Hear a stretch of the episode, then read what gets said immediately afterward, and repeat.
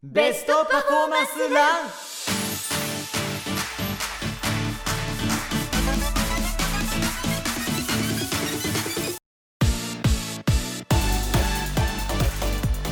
hello hello 皆さん welcome です。私ハリー杉山です。そしてはいこんにちは。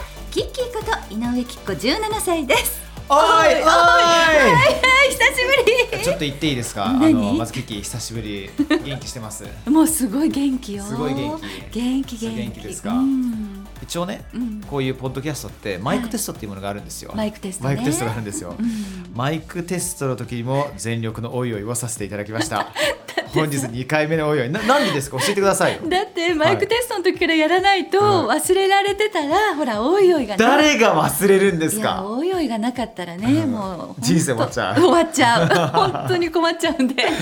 いやー嬉しいです。なんかちらこそ。本当久しぶりみたいな感じでよくね、あのもちろんツイッター通して日々のご活躍は見させていただいてるんですけれども。こちらこそですよ。私もよくねテレビふわっと見ててあもうハリーさんって思うよ。本当ですか？本当。ユージと勘違いしてませんウエンツさん？と勘違いしてませんか？もしかして上位かもしれないし。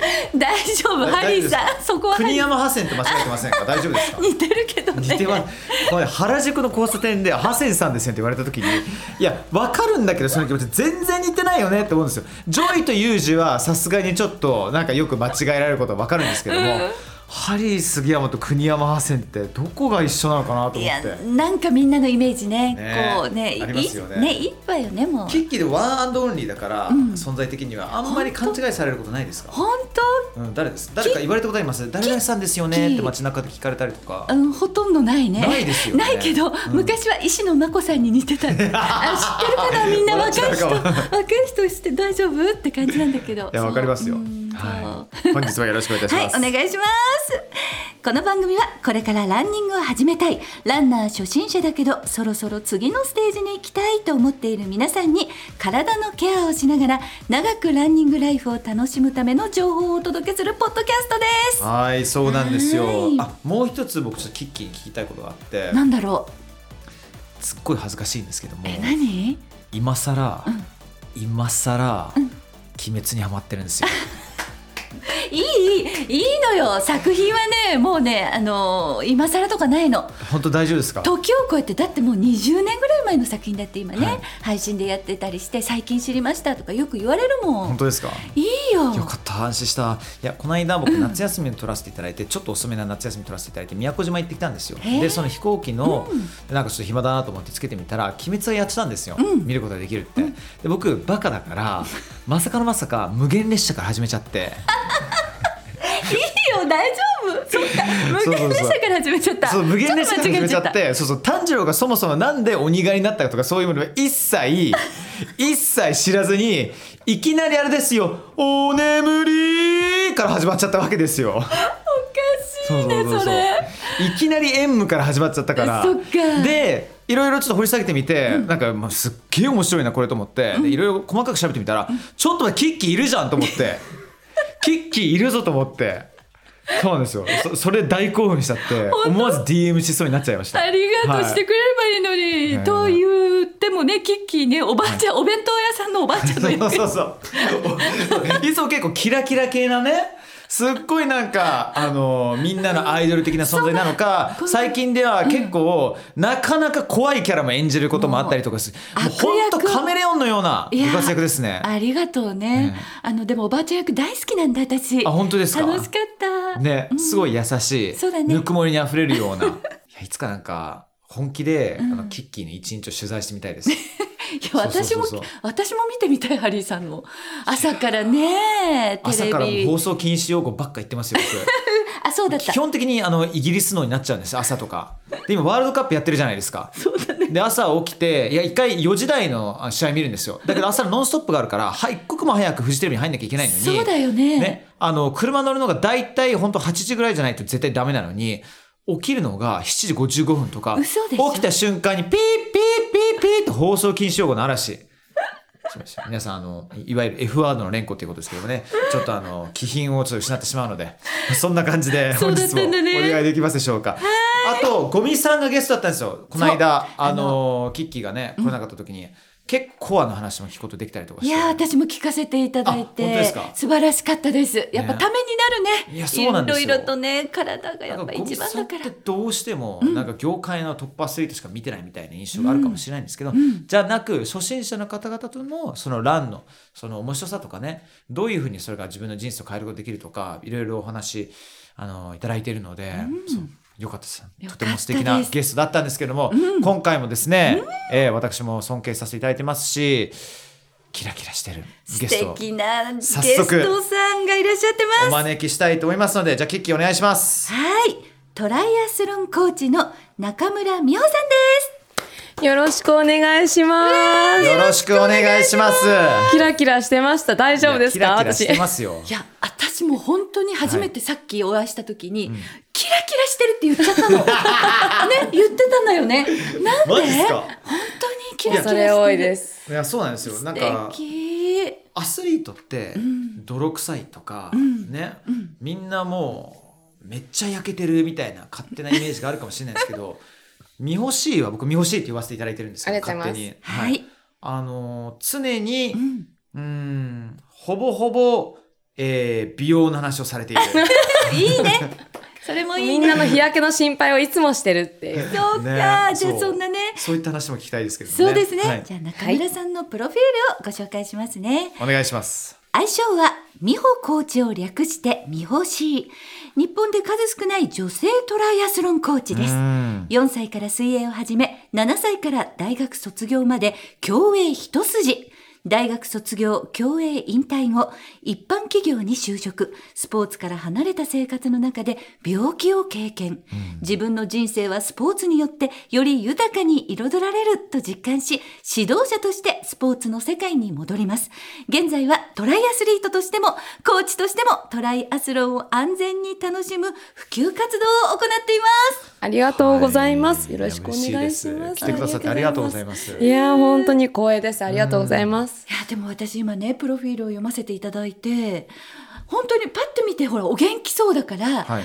あの病気を経験したっていうことそうでですね。あはい。の今お話ししてちょっとびっくりしたんですけど、どういうことですかこれ。はい、あの大学まで本当に水泳一筋で、うんもう泳ぐ水の中にほとんどいるっていう人生を送ってきたんよ。そんな泳いでいた三好さんですが、そうですね。うん。まあ、あの、大学卒業まで水泳一筋でやってきたんですけど、うん。まあ、大学に入ると自分の実力と世界との差ってやっぱりリアルに見えてきて、まあ本当にあの頑張ってはきたけれども自分の競技人生は大学を機にこれで引退しようっていうのはもう決め決めていて、はい。で一般学生と同じようにあの就職活動をして一般企業に勤めることに決めていて、はい。で、まあ、就職活動をしましてリーマンショックの中、うん。あのお頑張りまして。なんとかね、あのはい時ね、就職するの難しかったですよね。大変でした、うんなんですけど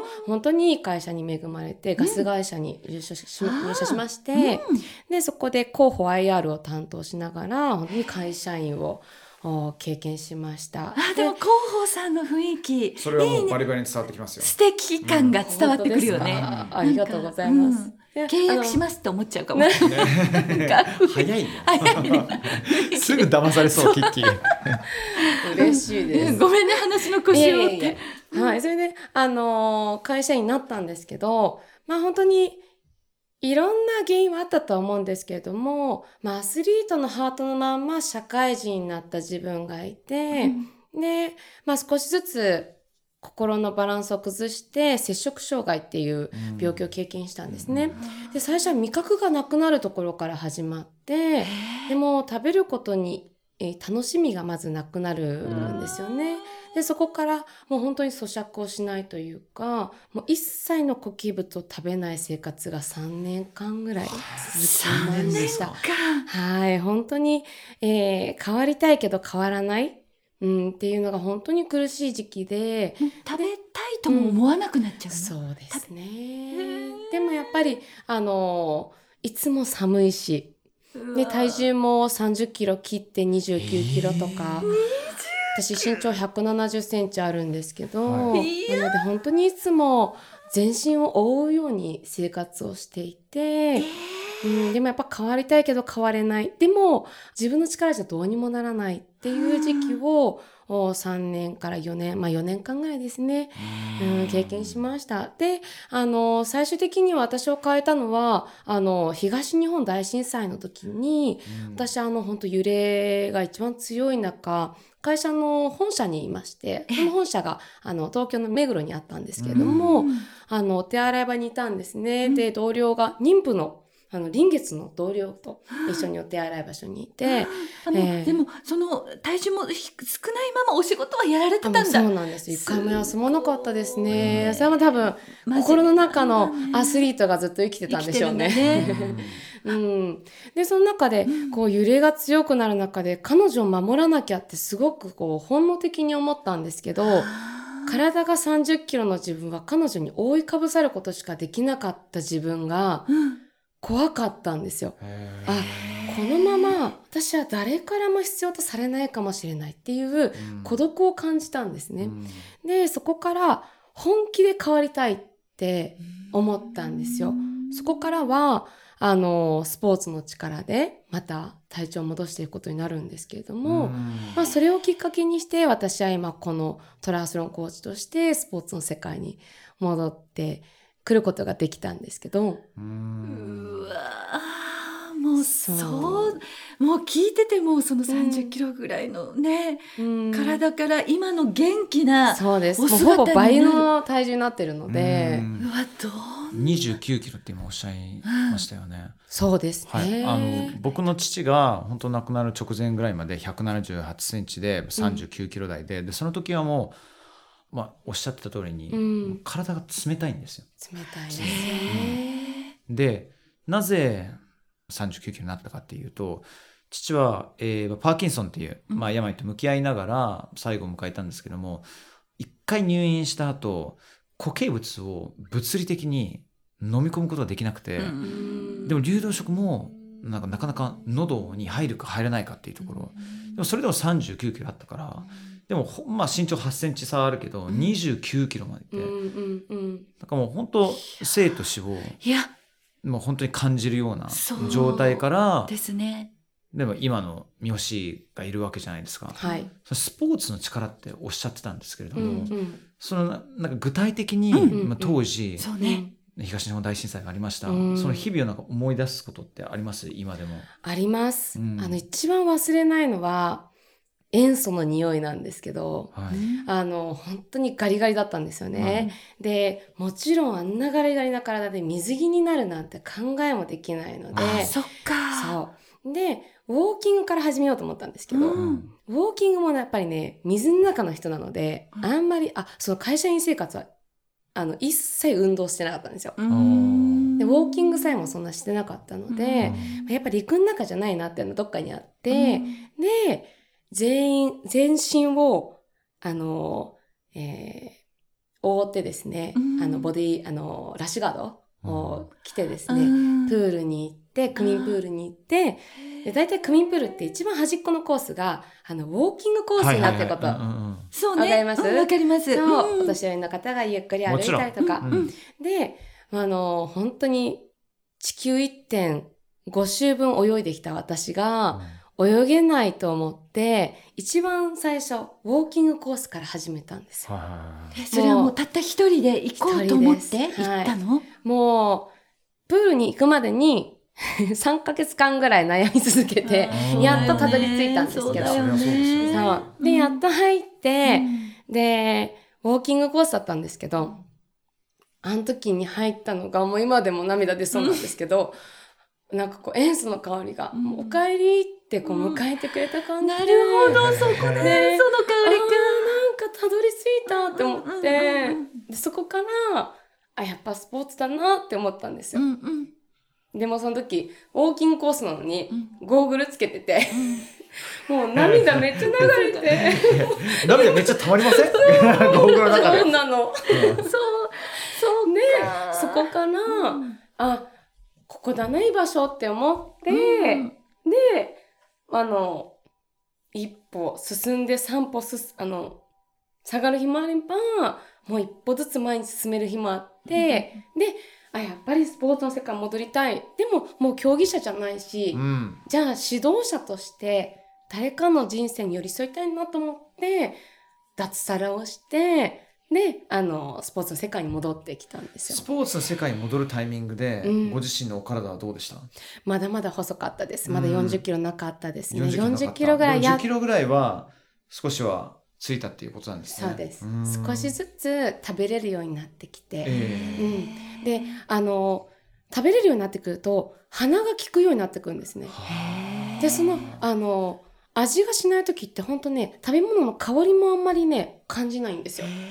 ホットミルクの香りも感じないしなんですけどあの塩素の香りを嗅いでから鼻が目覚めたんですよね。えー、なんかつつながったのかな、はいで食べようよって本当自分の中の誰かが言ってくれた気がしてで食べれるようになってきたんです少しずつ。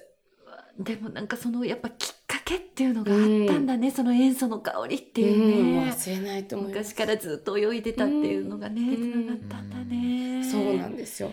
そうできっかけって大きいなって思ってて、うん。なので私は塩素の香りだったりましたしもしかしたら人の出会いかもしれないし、うん。もしかしたら、まあ、あのいろんな例えば私だったら東日本大震災っていうきっかけがあったとか、うん。いろんなことがあると思うんですけど、うん。なんで第二の人生第三の人生を今歩んでいる中で本当にこういうきっかけとか出会いって私は取りこぼしたくないってすごく毎日大事に生きなきゃなっていう毎日を送ってますね。ういやん本当話してくださってありがとうございます。いえとんでもないです。ありがとうございますうん。あのーかなりパーソナルなうん。ことであり、うんうん。話すことってあのかなり勇気が必要なことでもあると思うんですけれども、うんなんか今聞いてくださってる皆さんにとっては一気に三星がどういった人なのか、嬉しいです。まあ、まだね、うん本当表面しか触れることはできてないと思うんですけれども、うんそういう過去そういうアイデンティティそういう軸があることによって、なおさらね今日たっぷり話していただく、えーはいトライアスロンの魅力とか走ることの魅力、そうですねね。伺っていきたいと思います。ありがとうございます。もう本当にあの強さは優しさだと思ってるので私は。うん。だから弱かった自分が求めていたあの強さを今手に入れたというか、うんだから強くなることによって人に優しくなれる自分が今はすごく心地がいいので、人生を通じて強くなり続けたいってずっと思ってます。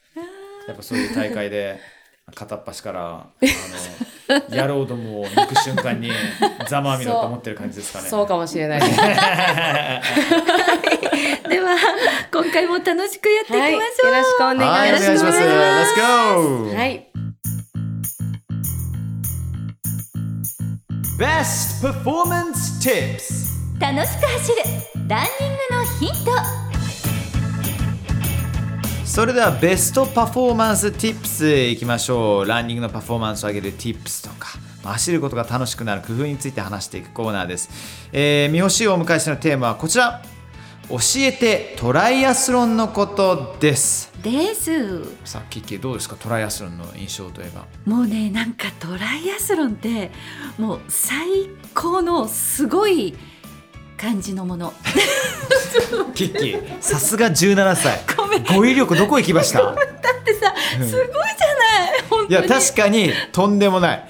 で僕も正直憧れます。だよね、はい。みんなね。やっぱ走ることもめちゃくちゃ楽しいんですけども、うん。この、まあ、三種の神器じゃないですけれど、うん。泳いで泳いでバイク乗って走るっていう、うん。順番あるの？絶対の今はそうですねありますね。昔はこうエンターテインメントというプロがこうエンターテインメントみたいなこうレースでは、最初走って最後ランでゴールあのバイクスイムでゴールとかっていうのがあったみたいなんですけどはい。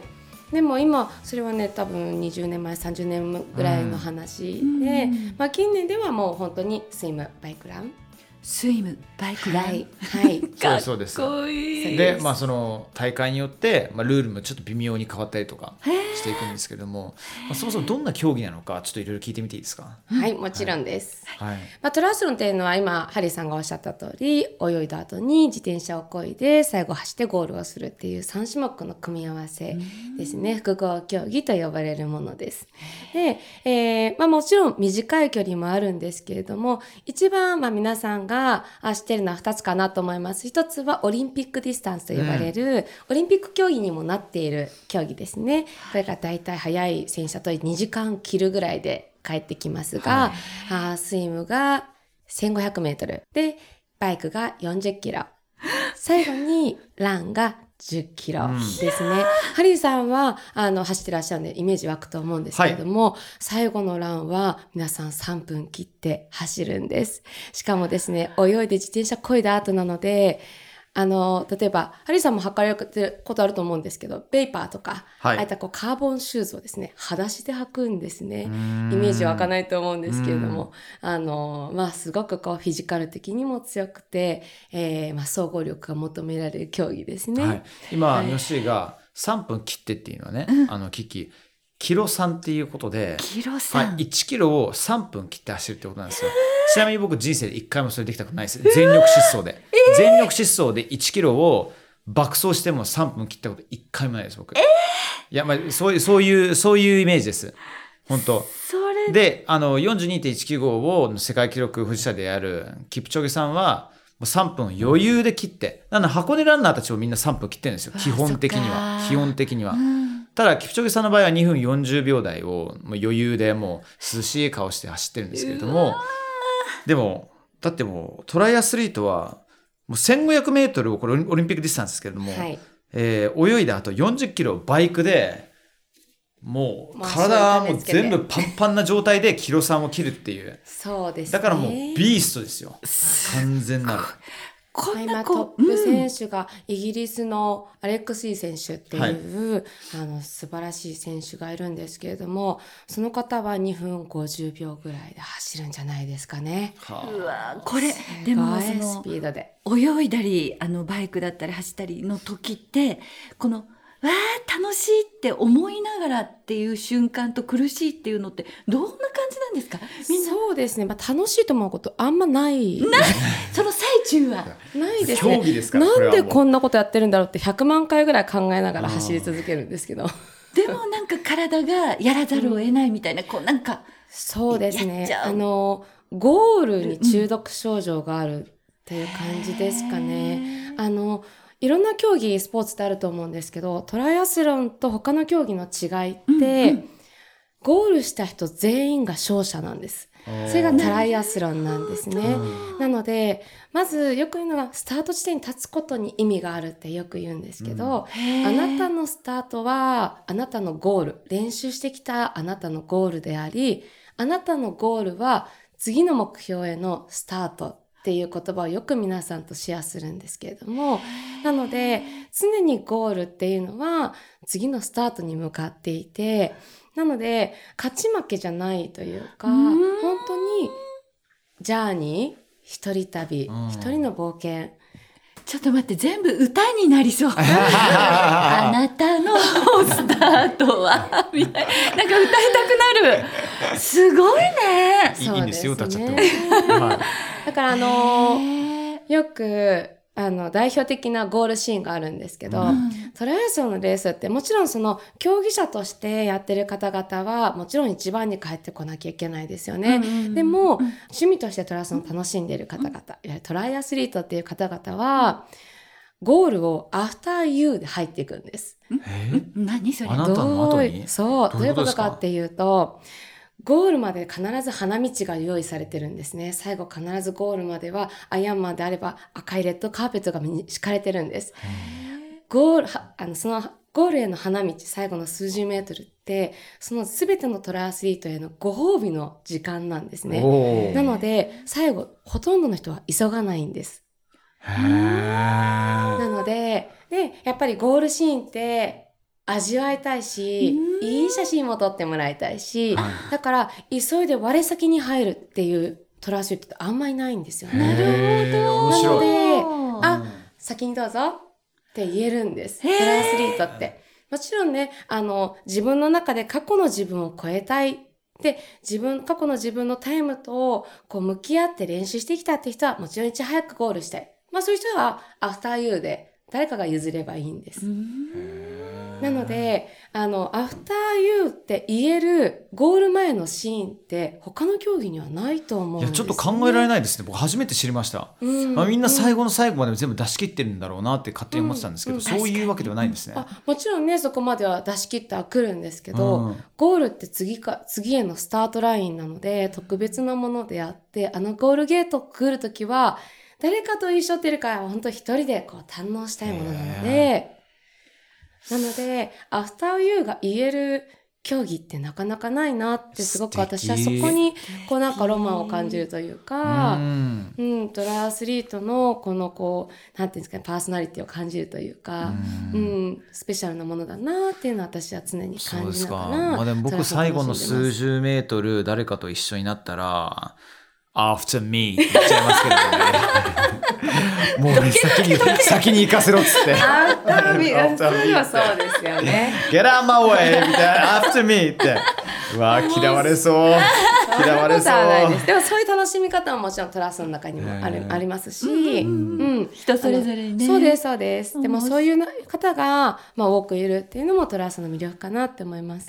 ちなみに、普段どんなトレーニングあるしてるとか聞いてみていいですか？もちろんで。ですこれバランスしなきゃいけないじゃないですか。だってキッキーさ、ひ一本じゃないんですよ。そうだよねそう。違うもんね使うところとか体もねそうなんですよ。だからそうどうどういうどういう日常を過ごされてるんですか？もちろんあの、1週間、7日間あるとしたら、うん。それを3分割するっていうのは大事なのかもしれないんですけど、トライアスリートってクロストレーニングっていう言葉をよく使います。なので、あの、もう本当にイメージ湧くと思うんですけど、走るためのおランニングトレーニング、泳ぐためだけのスイムトレーニング、自転車のためだけのバイクトレーニングではなくって、この泳いでいる練習がランのこの瞬間にも生きてくる。へ自転車を漕ぐことによってお尻ハムが使える。そうすると、この状態で走ると、あの、この状態でこうやって走ることによる、まあ、クロストレーニングが生まれるとか。なので、えー常に3分割きれいにしなきゃいけないわけじゃないんです。もしくは、ちょっと肩の調子が悪いなとか、ちょっと膝の調子があんまり良くないなっていう時は、じゃあ膝が調子が良くなければ、じゃあ足を動かさないように今日はスイムをしようとか。でもそのスイムが膝が治って走れるようになった時の自分になってくるので、決して泳がないこと、走らないこと、バイクがないことが、それぞれのマイナスにはならないって考えるのがうんトライアスリートの考え方なんですね。すごいですね。日々一石三鳥ぐらいってことですよね。そうですね。ま、マルチタスクみたいじゃない？超絶マルチタスク。なんで躊躇しながらマママルチタスクって言うんですか？最近横文字にハードルを感じるんですか？最近知った言葉で使ってみたかったいや、まあ、いい感じでしたよ私。も使わせていただきます。間違ってなかったですよ。間違ってない今のマルチタスクの。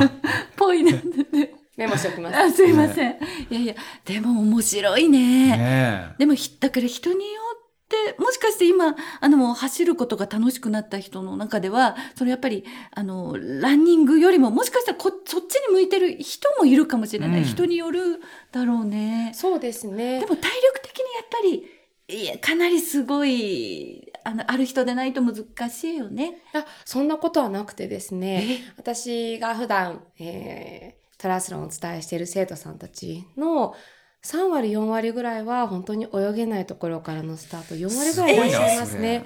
はい。そうですね。でもさっき言ったみたいにその速さじゃないゴールすることに喜びというか勝者なんだっていうことを考えれば、ゆっくりでもいいからその3つを楽しんでやるっていうことって何ですか？そうですね。あとはやっぱり、あのまあ、考え方ではあるかもしれないんですけども、トライアスロンやにたどり着く人ってどういう人なのってよく聞かれるんですけど、ん。どういう人がトラスロンやってるのって聞かれるんですけど、あのできないこと、例えば自転車漕いだことないとか、うん。走ったことないとか、あとはもうそもそも泳げませんっていう方々は、できないことが、その自分のデメリットなんじゃなくって、できないことは自分の伸びしろって考える方々なんですよ。私泳げない。でもさ、泳げるようになったら、海泳げるじゃん？とか、ポジティそうブいう、もう、ポジティブの、なんていうんですかね、もうブルーオーシャンみたいな。人たちが集まってくるんですよ。あ面白い。そっか。なので、え、泳げないんだったら、ね、泳げるようになったらどう思う？みたいな、そういう人が、ワクワクさんたちがいっぱいなんですよね。面なの白いでびっくりするぐらい、もう陽キャの集まり。へー 集まればお祭りみたいな人たちできないことがマイナスじゃないんだ、もうそもそもそういうふうにうん、思う方々しか多分トライアスロンたどり着かないというか。まあでももしかして最初はできないできないできないっていう、まあ、僕も比較的そっちの方なんですけど、うんうんネガティブなとこネガティブなところから入ってももうそこからもう上に行くしかないというか、うん。うん。うん。でちょっとした階段を登っていくわけじゃないですか。えちょっと待って私意外と25メートル楽ちんで泳げたなってそれが25メートルから100になりそれが500になりでオリンピックディスタンスは1500になったりとかする。だからもうあの見えてますね自分の中でのそのレベルアップは確実に。一つの競技だけじゃないから。う。ん。そうだね。いや僕もなんかすっごいなんか実は興味あって。っていうのも俺自転車こぎながら一回もちゃんとハムストリングとお尻を感じたことないんですよ。全部前ももばっかりずっと自転車と向き合ってきたような感じだったんでそれができた瞬間にそれがむしろランにも生かされるんだろうなと思う体の使い方を習得できるんじゃないないかのかと思って。うんそう今あの、トップランナーでも、お自転車を例えば少しこう、まあ、故障者リスリじゃないですけど、まあ、足があんまり良くないとかっていう時に、どうしてもランニングって重力があるので、うん。ものすごく体への衝撃やダメージっていうのは大きいですよね。それは速く走れば走るほどやっぱり衝撃とか、まあ衝撃をね、緩和させながらちゃんと走るっていうのは技術だとは思うんですけれども、でも怪我を悪化させることはできないので、うん。でも、傷は治したいけれども、心肺機能まで落としたくない。っそっか。ていう方々が例えばインドアトレーンとして自転車を漕いだりですとかあとはロードバイクで、えー安全な場所を走ることによって、足の負担は減らしながら、でも心肺機能は維持する。怪我の間も、治癒させる間も、うん。お心肺機能を維持する。っていううメニューを、まあ、私がお届けしたりですとか、ただやっぱり、えートレーニングっていうのは、その自転車を速くなるためのトレーニングではなくて、速く走るための自転車トレーニングを皆さん見つけていかなきゃいけないのでさっきハリさんがおっしゃった通り、このまま走るのかなっていう状態で自転車こいちゃいけないんですね。そこで意味を作っていくのが私たちトライアスロンのコーチたち。自転車をこいだ後に、どのようにランにリンクさせていくのかっていうのは、それはトラスのコーチが一番わかっているので、そういったことをあ陸上の選手なんかに、まあ、ヒントをお伝えしたりですとか、ペダリングの、まあ、指導をさせていただいて、この使い方を、あこうやって自転車をこぐことによって、このようにランニングに、えーシフトしていくことができますよ。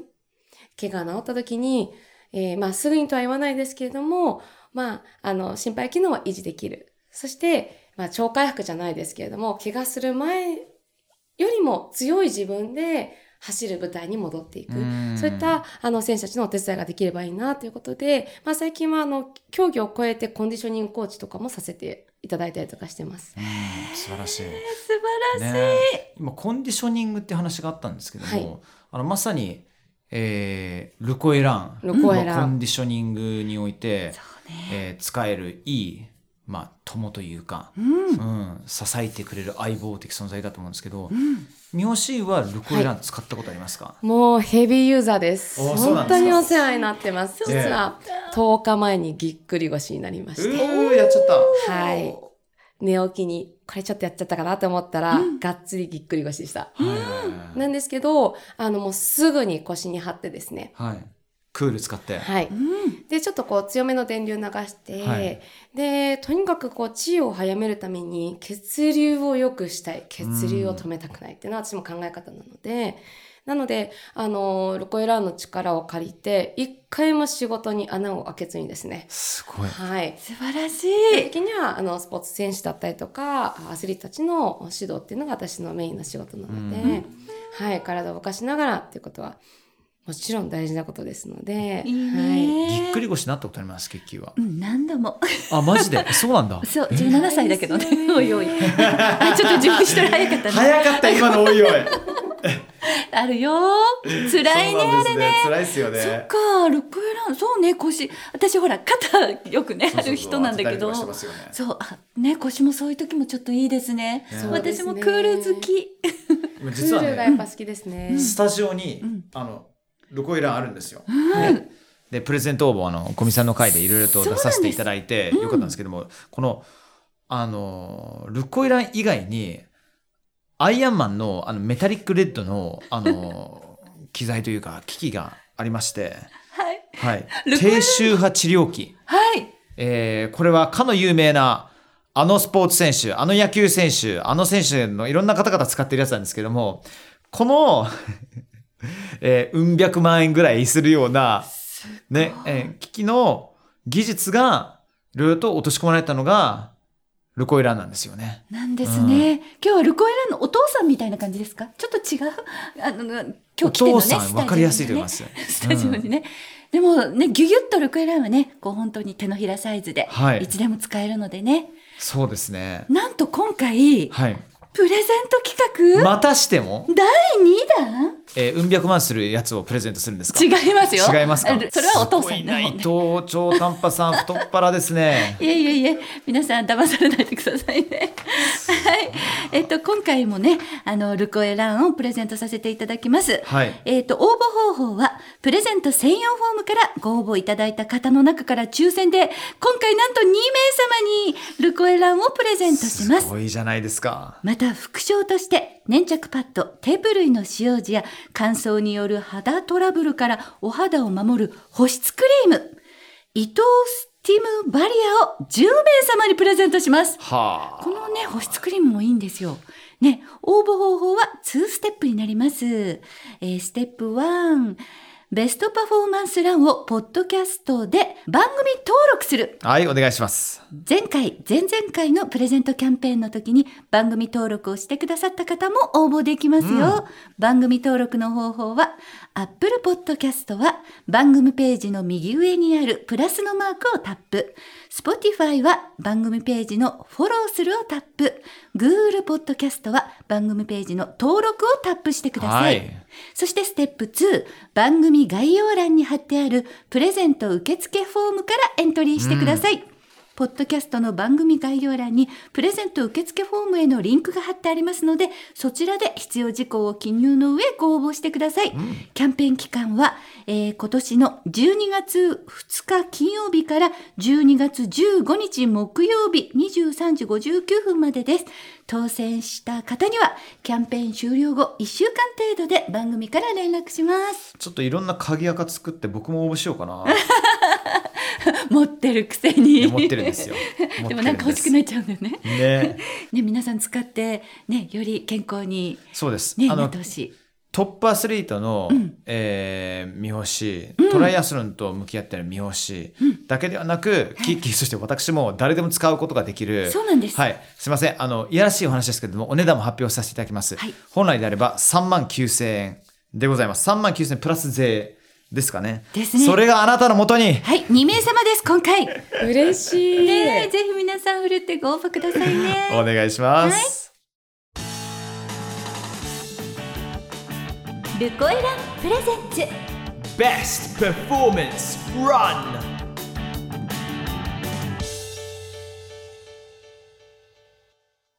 さあということで超絶盛りだくさんの見欲しいの回はですね。ここまでとなります、まあ今回がラストではなくね、あーまた次回もちょっと見欲しいにお世話になりたいと思うんですけども、よしあの、はい。どうでした？楽しかったです。あっという間ですいね。やー、私も楽しかった。いろいろ話聞いて。ありがとうございます。っていうかシンプルに話しててものすごくエネルギーをいただけるというか本当そうね。うんこれもうちょっとシャキッとしようかなと思っちゃいますよ 本当私もそう思う。ね次回も楽しいおしゃべりね。あの、皆ちなみさんね、聞いてにね今って何を食べると一番テンション上がるんですか？食べるはテンション上がるものですか、はいはいはいさつまいもですさね。つまいもマジっすか？もう焼き芋って幸せにしますよね。美味しい。人。美味しい美味さつしいまいも嫌いな人っているんですか？えどういうふうに調理したさつまいもが好きなんですか？まあ、ふかし芋あですかー。ね。まあ、家でも簡単にできて、うんまあ体にもいいからね繊維がいっぱいだからね。ねちょっとこう、いいお芋とかも最近売ってるじゃないですか。あーはいはい。はいでも美味しくふかしてある、ね、お店で買えるとか。うん。はい。何でも何も何でも好きです。そのままですか？ちょっとバターも。そう、いいですね。バターもいいよね。いいですよ。なんならバニラアイスとかもいいんじゃないですか？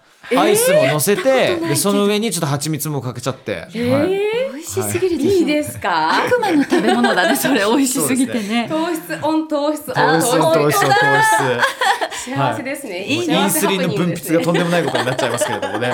はい。ということで番組では皆さんからのお便りをお待ちしています、うん。ランニングについての質問や私たちに聞いてみたいこと番組の感想などどしどしお寄せくださいね。番組ポッドキャストの概要欄にお便りフォームの URL が書いてありますのでそちらからお寄せください。